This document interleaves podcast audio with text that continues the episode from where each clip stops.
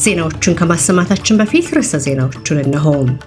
የአውስትራሊያ ልዑካን ቡድን የቻይና ተጽዕኖ በከፍተኛ ሁኔታ በታየባቸው ፊጂ እና ፓሲፊክ ደሴቶች በሚካሄደው ፎረም ላይ ለመካፈል አቀኑ። የኬንያ ባለስልጣናት የኮቪድ-19 ክትባትን ወደ ገጠራማው የሀገሪቱ ክፍል ለማጓጓዝ ሶላርን እንጠቀማለን አሉ። ኒክ ኪሪዮስ በቀላሉ ተቆጪ ባህሪው የዊምበልደንን ዋንጫ ለማጣት ምክንያት አልነበረም አለ። የሚሉት የምሽቱ ዋና ዋና ዜናዎቻችን ናቸው። ዜና በዝርዝር ከምሽቱ ዜና ጋር ማርታ ጸጋው ነኝ።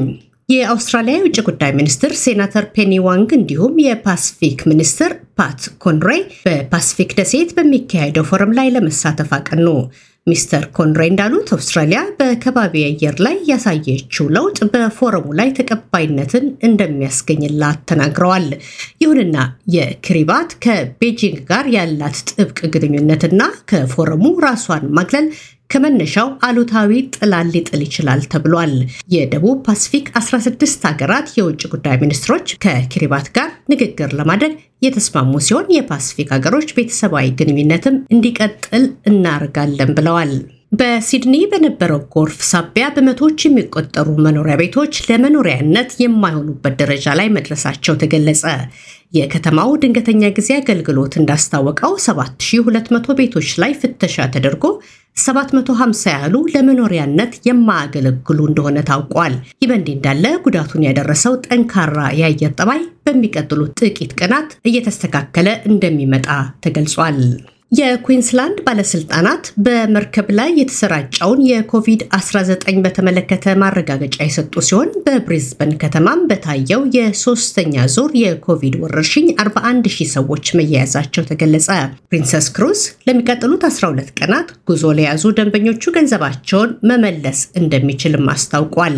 የኩዊንስላንድ የጤና ሚኒስትር ይቬት ዳት እንዳሉት የኮቪድ-19 ጥብቅ የሆነ መመሪያዎች የተቀመጡት መርከቡ እንደገና ስራው ከመጀመሩ በፊት ስለሆነ ካምፓኒው አካሄዱን ይከተላል ብለዋል።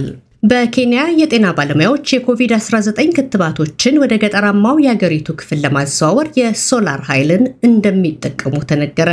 የሶላር ፓወር የጤና ቡድን በመባል የሚታወቁት ክትባቶቹ ትክክለኛ በሆነ የአየር ንብረት እንዲጠበቁና ረጅም ጉዞ ተጉዘው ሆስፒታል መምጣት ለማይችሉ ሰዎች እንዲዳረሱ ለማድረግ እየተጠቀሙበት መሆኑን ገልጸዋል።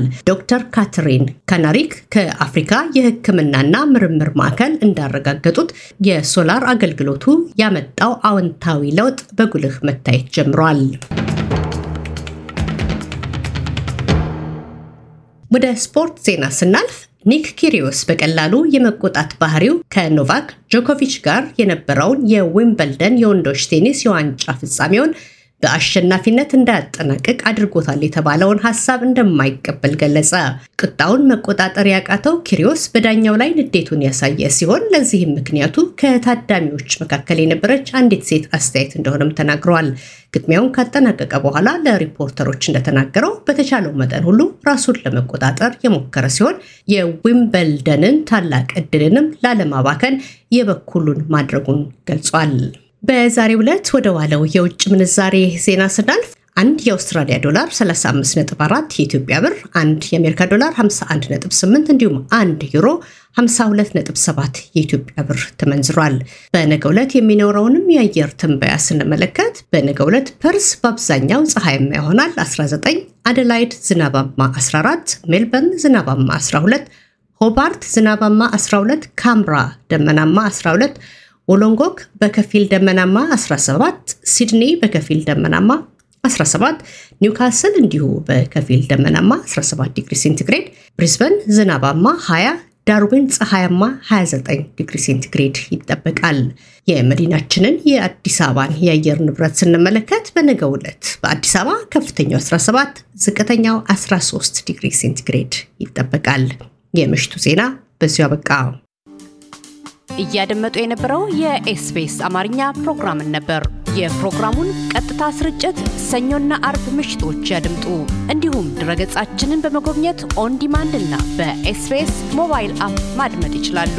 ድረገጻችንን ኤስቢኤስ dot com dot au Amharic ን ይጎብኙ።